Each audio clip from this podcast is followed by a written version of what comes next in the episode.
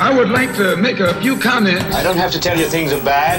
Everybody knows things are bad. We see Americans hating each other, fighting each other, killing each other at home. There is a religious war going on in this country. It is a cultural war.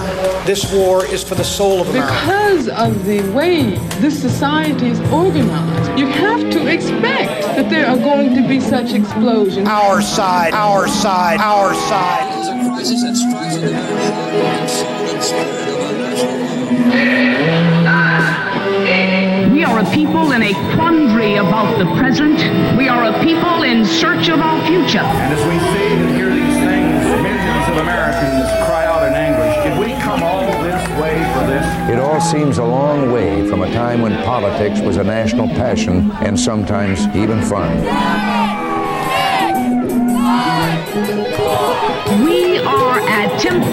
On a larger scale to fulfill the promise of America. We are met here as Americans, not as Democrats or Republicans, to solve that problem. Welcome to the Pothole Problem Podcast. I'm your host, Jack Miller, coming to you from the White Tiger Studio in Portland, Oregon. Before I get to this week's interview, I want to preview an episode coming up in the next three weeks. As of the day I'm recording this, there are 394 days until the next presidential election, and as many Americans are aware, the presidential campaign has been going on for a long time already. The president himself formed his reelection campaign organization almost immediately after being inaugurated, and many Democrats have been vying for their party's nomination for that long or longer. Two of the top tier Democratic hopefuls, Elizabeth Warren and Bernie Sanders, officially launched their campaigns this past February, so if either of them are the Democratic nominee, their official campaign will last over 20 months. But of course, they were both laying the groundwork for their campaign months before that, even years. Given that this is something I've run into a lot of outrage and frustration about, for episode 6, which launches just about a year before Election Day, I'm going to look at the length of the presidential campaign and examine how people feel about it. To prepare for that show, I'm collecting people's thoughts and feelings about how long the presidential election lasts. So, if you want to be included in this collection and maybe have your voice aired on the show, send a brief recording to jack.miller at pdx.edu or click the email icon on the website, potholeproblempodcast.com. I look forward to hearing from you.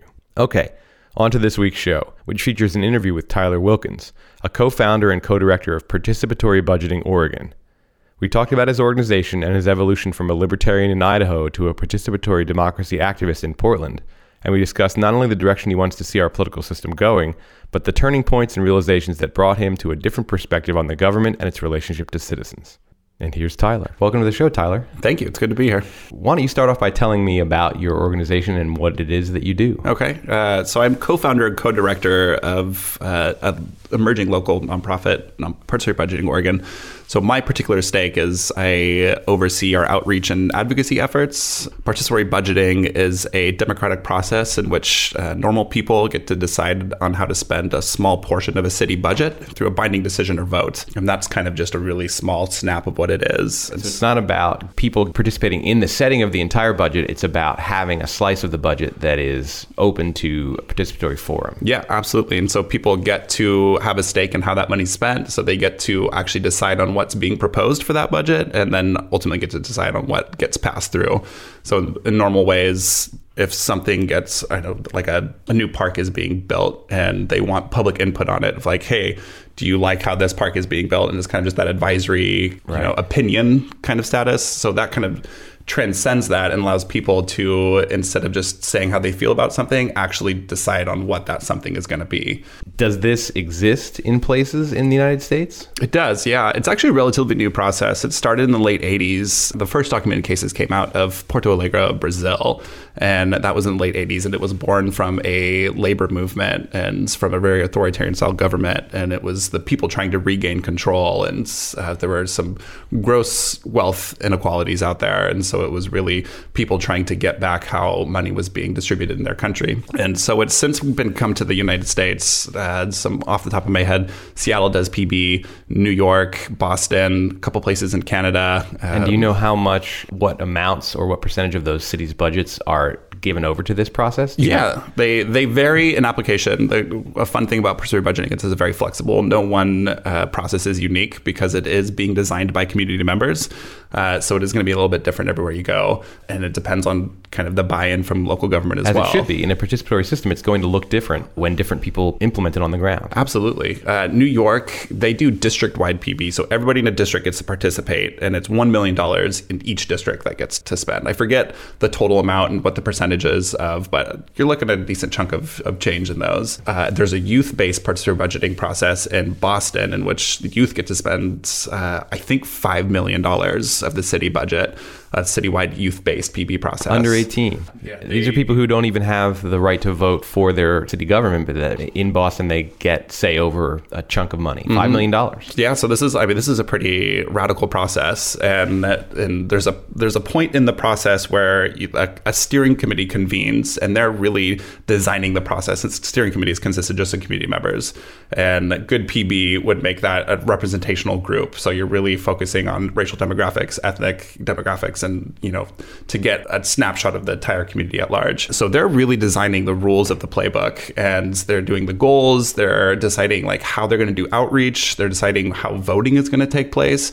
And so many PB processes that have happened in the in the US actually there is no age limit or there's a it's like 13 and up or something. Right. And so they try to reduce as many barriers as possible to have people participate in this process. So age is a thing. Some people really experiment with like ID. To have a legitimate process, you still need some type of people identifying, you know, who they Right. are. And so some people will take, you know, a, a letter that has your name on it or, you know, can experiment with all those things with really that overall theme of reducing barriers to have the maximum amount of people participate. Is this kind of an end in itself to establish a chunk of city government budgets that are done this way, or is there a broader hope that people will become more involved in the overall budgeting process through experience with this? I mean that absolutely. I think more more closely, it's just a tool of the more participatory democratic, you know, system. So you're trying to introduce a new tool, not necessarily as your goal, as hope maybe as a, as collateral impact. Mm-hmm. People will become more involved, but your real goal is to, is to get this tool inserted into city government processes. Yeah, to get institutionalized is like the ultimate goal, and you know the the collateral. There's definitely kind of like these side benefits that that you see, and it's things like you know building relationships with government and um, reestablishing trust, and you know increasing methods of participation, and you know you have all these side benefits from the process. If people do actually feel as though they can have a direct impact on some part of what their city is doing, that will that will definitely have ripple effects. Yeah, absolutely. But your organization, that's not your big picture play. Your your big picture play is to get this particular tool into the arsenal of city government processes. Yeah, and well, I would say even bigger than that, though. Our kind of more meta is, you know, we have a really strong racial equity focus. So we're really about getting people back to the decision making table that have been left out for a long time. One of the biggest sources of political alienation and apathy and the lack of voter turnout is that people often rightfully so feel as though they don't have any impact and they can't have any impact and their vote doesn't really matter and they don't see themselves in any meaningful way participating in government processes their apathy is understandable. Mm-hmm. And this sounds like geared towards giving people an experience where engagement actually has an impact and it's beyond just well go vote and then you vote and you vote for the loser or you vote for the winner and they don't do anything they said. And of course you're just like well what did i even bother for? And a lot of mm-hmm. other people look at that and say well i'm not even going to bother to vote. This is well you could actually have a real impact on money being spent in your community and so that's going to then say to you especially people who are historically marginalized not only electorally but just in terms of their level of engagement get them involved. Well, it sounds great. So, how did you get started in politics? Like, what got you interested in it in the first place, and, how did you get where you are right now? Uh, so actually, kind of random. I've only really been engaged in politics for the last few years, and uh, when uh, I started at Portland State University in 2016, I actually was going for my business major. Uh, I had taken a long break between my associates at community college, and I was wanting to go back to school, but I wasn't really sure. So I was like, I think, you know, business sounds good. I took marketing and I was like, you know, I make some money. I'm good at talking with people. Did your parents say you need to have something practical? Oh, it was, yeah. I A lot of my family is in uh, Silicon Valley in California. So lots of kind of that money making. You got to do something, you know, business. and Right. So, business was the natural direction that your childhood and family was pushing you. Yeah. So I ended up doing a cluster course at PSU and I was doing Business 101 and Public Administration 313, which was Fundamentals of Public Service. In part of the the class, it described like the uninformed voter or the uninformed citizen, really, and uh, actually really similar. They talked about potholes in, in a book that we read of, you know, everyone's so quick to just be pissed at government if you're if you have a pothole on your road or something's not working. And I was just like, that's totally me. I was like really unengaged. I didn't vote. I didn't care. You were like, yeah, that's me. Yeah, absolutely. And it wasn't a particularly uplifting group of people. Yeah, and the way that it described me was so perfect, and how I like because I used to like to just talk smack on government, and it talked about that too, and I was just like, it described me so well, and then it really talked about the importance of government and governance really in general, and you know administration. So I was uh, I was like, there's something here. Was this like a breakthrough moment for you, or did it slowly sort of build that you you gain more political awareness, or was this an aha moment? It was, it was it was an aha moment. It was a little bit of both uh, because it really I didn't get super involved until like about a year afterwards when I took some more classes. But that was it was enough for me to change my major then and there. that started you right away down right the road away. politics. Well, because I was also taking leading social change, which was the cluster. So I was taking that class as well, which was really kind of values based. Like how can you do work that is more aligned with your values and your morals? And it was not the sexiest class either. It was pretty dry in terms of like governance. So I was really surprised that it resonated with me so well. But it was a mixture of seeing that I could work, you know, based off my values and still make a difference. so that started you down the path towards That was politics. it, yeah. And are you happy with your job and what you're doing, and you feel good about the work? I, I do. It's challenging. It's been really eye opening because there's kind of two ways we go about our work. One, we have to build up our organization. The other, we have to do the advocacy work to get PB, you know, a thing in Portland. Right. And so, two very different things. And the building up the organization is kind of abstract. There's a couple models that we borrow from. We have kind of a hybrid organizational model. It's sociocracy and a little mix of like a worker led nonprofit. So just very linear. There's no real hierarchy in our organization because our work is so focused around equity. So practicing just like a lot of liberatory structures and And how's that going?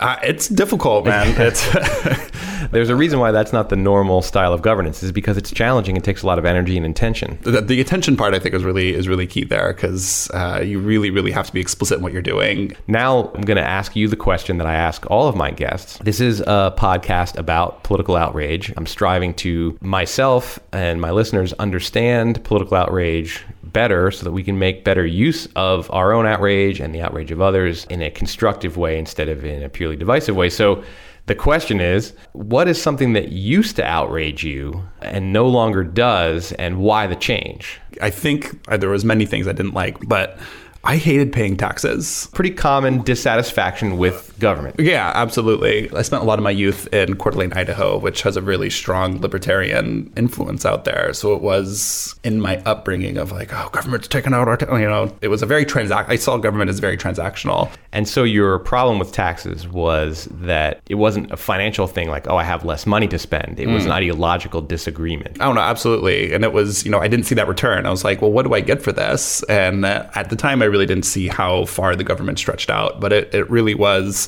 kind of thinking of me being a customer of government and like here's my funds. Like you know i had to wait long lines in the dmv whatever kind of access to roads. I lived in like in the mountains and part of my roads were like gravel. I was like i have to take a gravel road to my house you know all these other small things that just didn't make sense to me of you know what i was You saw the problems. i saw the problems That's the yeah. nature of the pothole and there was no problem, is that return for me You, you saw what the government wasn't giving you very clearly, and yet you didn't have a sense of what you were getting for your money. Mm-hmm. So that was so you used to hate to pay taxes, and I'm going to assume, but I'll I don't want to assume anything, so I'll ask you. You don't, you don't feel that way anymore. No, and it's actually really funny because uh, we're campaigning right now for the upcoming Metro Green Spaces bond measure to be passed in November, which is a, a tax package. And I'm out there trying to get people to get stoked on, you know, paying more taxes. You're now putting your energy into a tax increase. Yeah, a 180 flip, absolutely.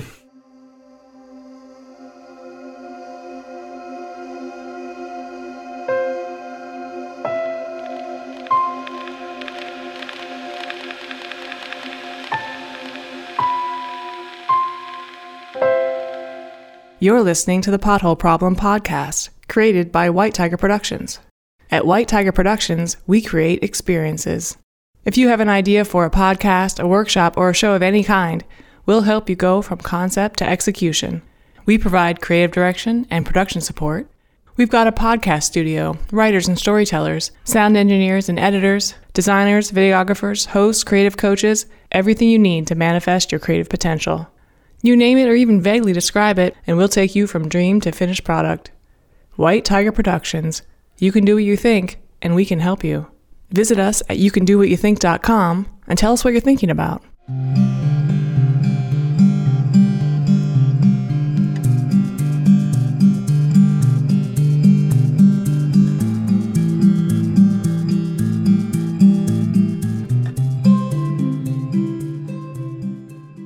Why the change, though? Why do you now no longer hate taxes? Uh, well, I think there's there's a few things. I think my education was definitely key in that, and learning. I think more so of the reaches of government and how really much more inclusive it is, rather than kind of thinking it just as those infrastructure things like roads and water and this, this, and this. But government really spans out to a wide array of things that you know that goes beyond that really.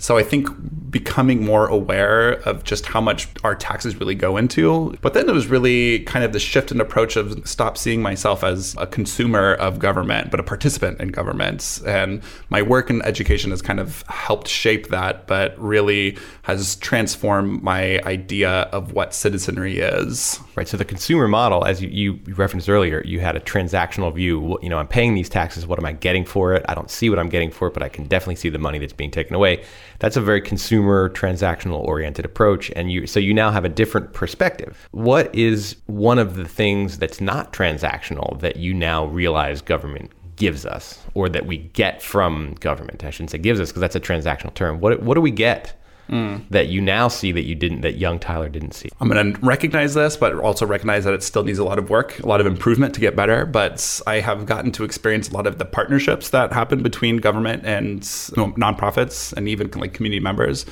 and which money goes into funding that administration of those like i didn't know that taxes go into funding the departments and administrations and you know all these other avenues in government that really are aimed at grants and uh, other type of funding for these organizations to do really great work. So the government isn't just providing services; they're providing development funding mm-hmm. in a mm-hmm. way, as well as, and you use the word partnership, they're providing opportunities for people to connect and work together. That stuff and much more goes beyond the transactional model. Mm-hmm. That's a very clear and straightforward answer to my question. I really appreciate that. That's great.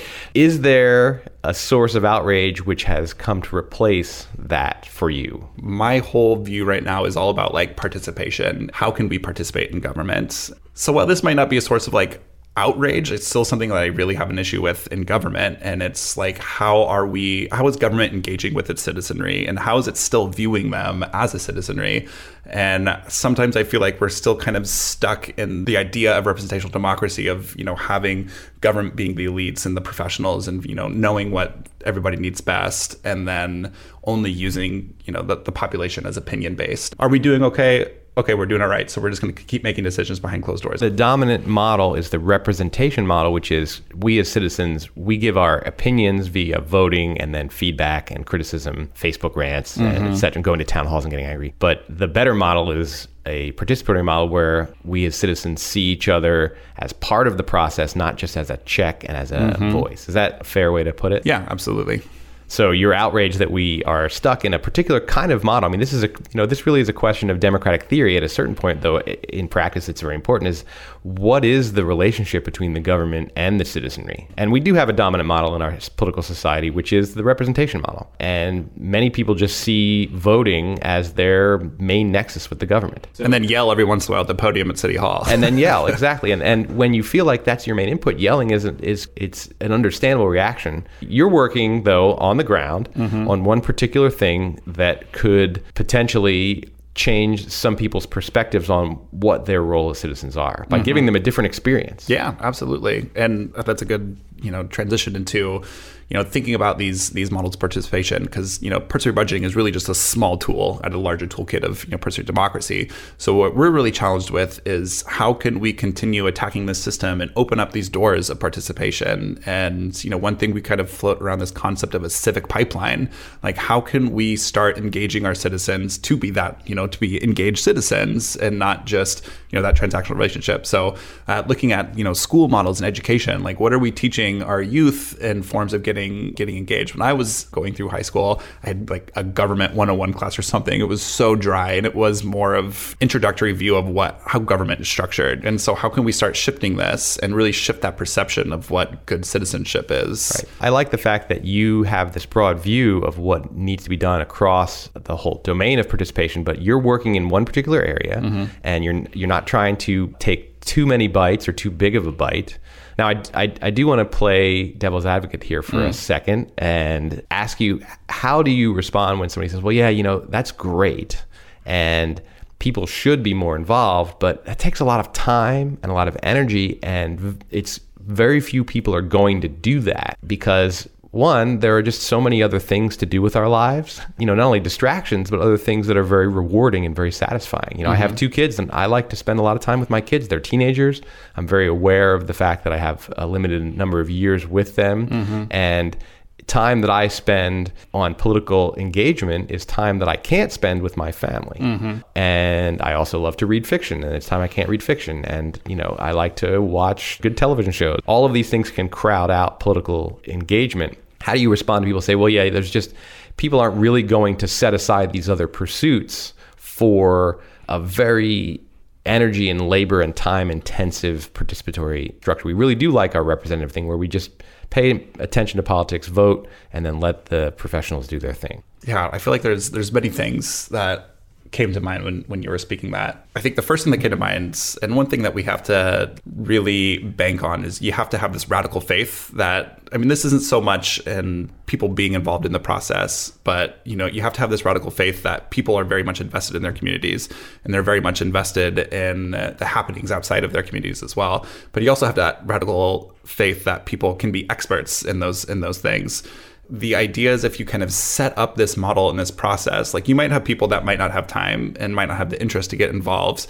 But once this process begins and people really start to see these these tangible outcomes that are coming from it, it kind of builds that that excitement. I mean, I'm a civics nerd, so obviously I'm biased in saying this like civics is exciting. When you're part of a bigger picture and you're part of something big and you're doing it and you're working with other people to get to that, you know, shared goal, it's really revitalizing and it's fun and it's engaging. And so you have to kind of have faith that after this a process like this begins, because there's always going to be critics and there's always going to be that balance too of efficiency and engagement and you know just how much should government step down and let people take over? What is that balance? And that is an answer that i don't think anybody has. There are good reasons to turn over policy making and policy implementation to a group of professional experts and to at, at a certain point curtail citizen input. I love when I hear people use the word balance because it shows that they don't think their answer is the right answer and the other answer is the wrong answer. Mm-hmm. It, it's it's a way of recognizing that there is virtue in a representative, professional, technocratic approach to policy,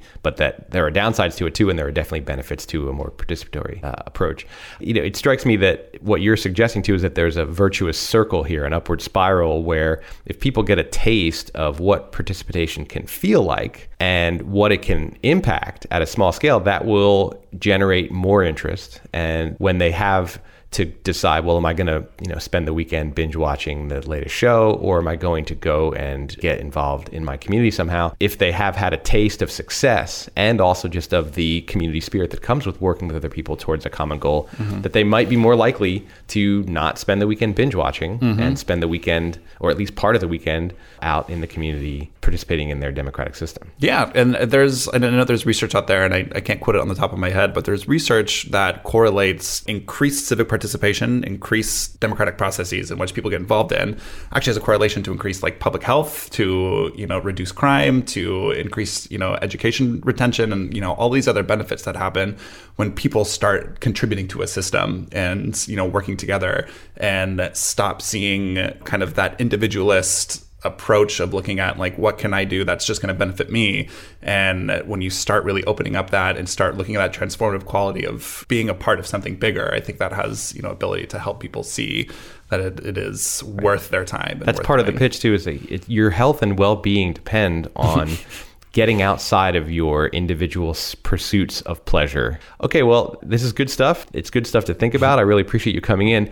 Before I let you go, I'll ask are there any particular books or authors or podcasts or websites or documentaries that you would want to recommend to the listeners? I'll, I'll put them in the show notes too, but is there anything that has particularly moved or inspired or informed you that you want to share with the listeners? Uh, first thing that came to my mind was Pedagogy of the Oppressed by Paulo Freire. Um, is this book on critical consciousness and really gives me that radical faith I was just talking about that people really are capable of being active citizens and being kind of this higher purpose and coming together and you know really attacking oppressive structures and it's really based in movements and uh, just coming together. So that is more or less my Bible and the work that I do to you know really help advance that critical consciousness theory. Well, it's interesting that you refer to it as your Bible and that you use the word faith, and this is a secular political faith. Mm. The, what, what you've referred to as radical faith is, is the faith, which is a leap of faith, that Mhm. if you get involved and work towards a better world and work towards yourself participating and, and getting your fellow citizens to participate, that that will have an impact. Mhm. Uh, that is a leap of faith. Yeah. So this is kind of a, there's a secular religion aspect to participatory democracy. And I, I try to say that not in a disparaging way, Yeah. but it's it's good to know that that's kind of what it takes. You know, we think of faith as being in the realm of religion, but there's a lot of faith involved in politics as well. Yeah, and you know, I think America especially, but we are so punctual people and everything has to be efficient, and everything has to be streamlined, and everything has to be quick. But democracy is messy. And so there is going to be a lot of that area of like fear of like, is this going to work? But you just, you have to believe in it and you have to give in 100% to, you know, to make this a reality. So, Well, thanks for coming in today and sharing your ideas and your thoughts and your activities. I really appreciate it. yeah, it's great being here. Thanks.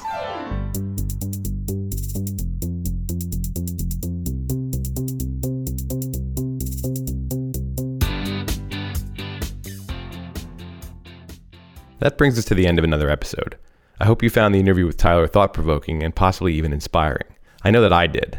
Whether or not Tyler's organization is successful at getting participatory budgeting adopted here in Oregon, and whether his radical faith, as he puts it, is actually something that will move the needle on how people see and interact with the political system, I think it's good for people to hear about and watch someone like Tyler grappling with their own evolving views on politics and also living out the consequences of their own political principles. I particularly like how Tyler acknowledges that it's hard to work within a political organization dedicated to egalitarian power and one that practices what it preaches about participation and inclusion, and how he knows that greater participation in any democratic process butts up against the need and desire for efficiency in policymaking.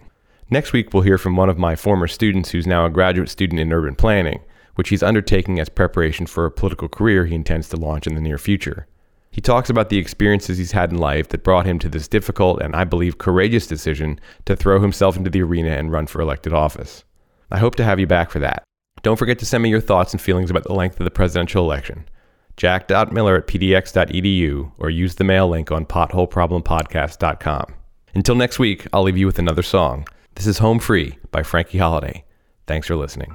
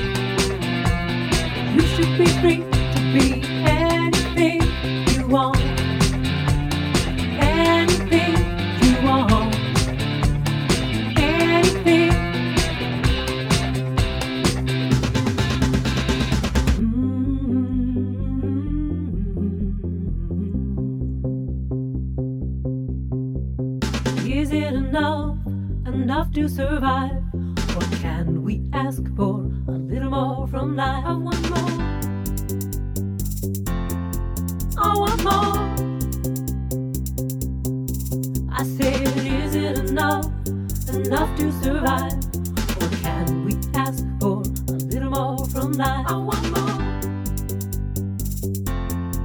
I want more. Thank God we.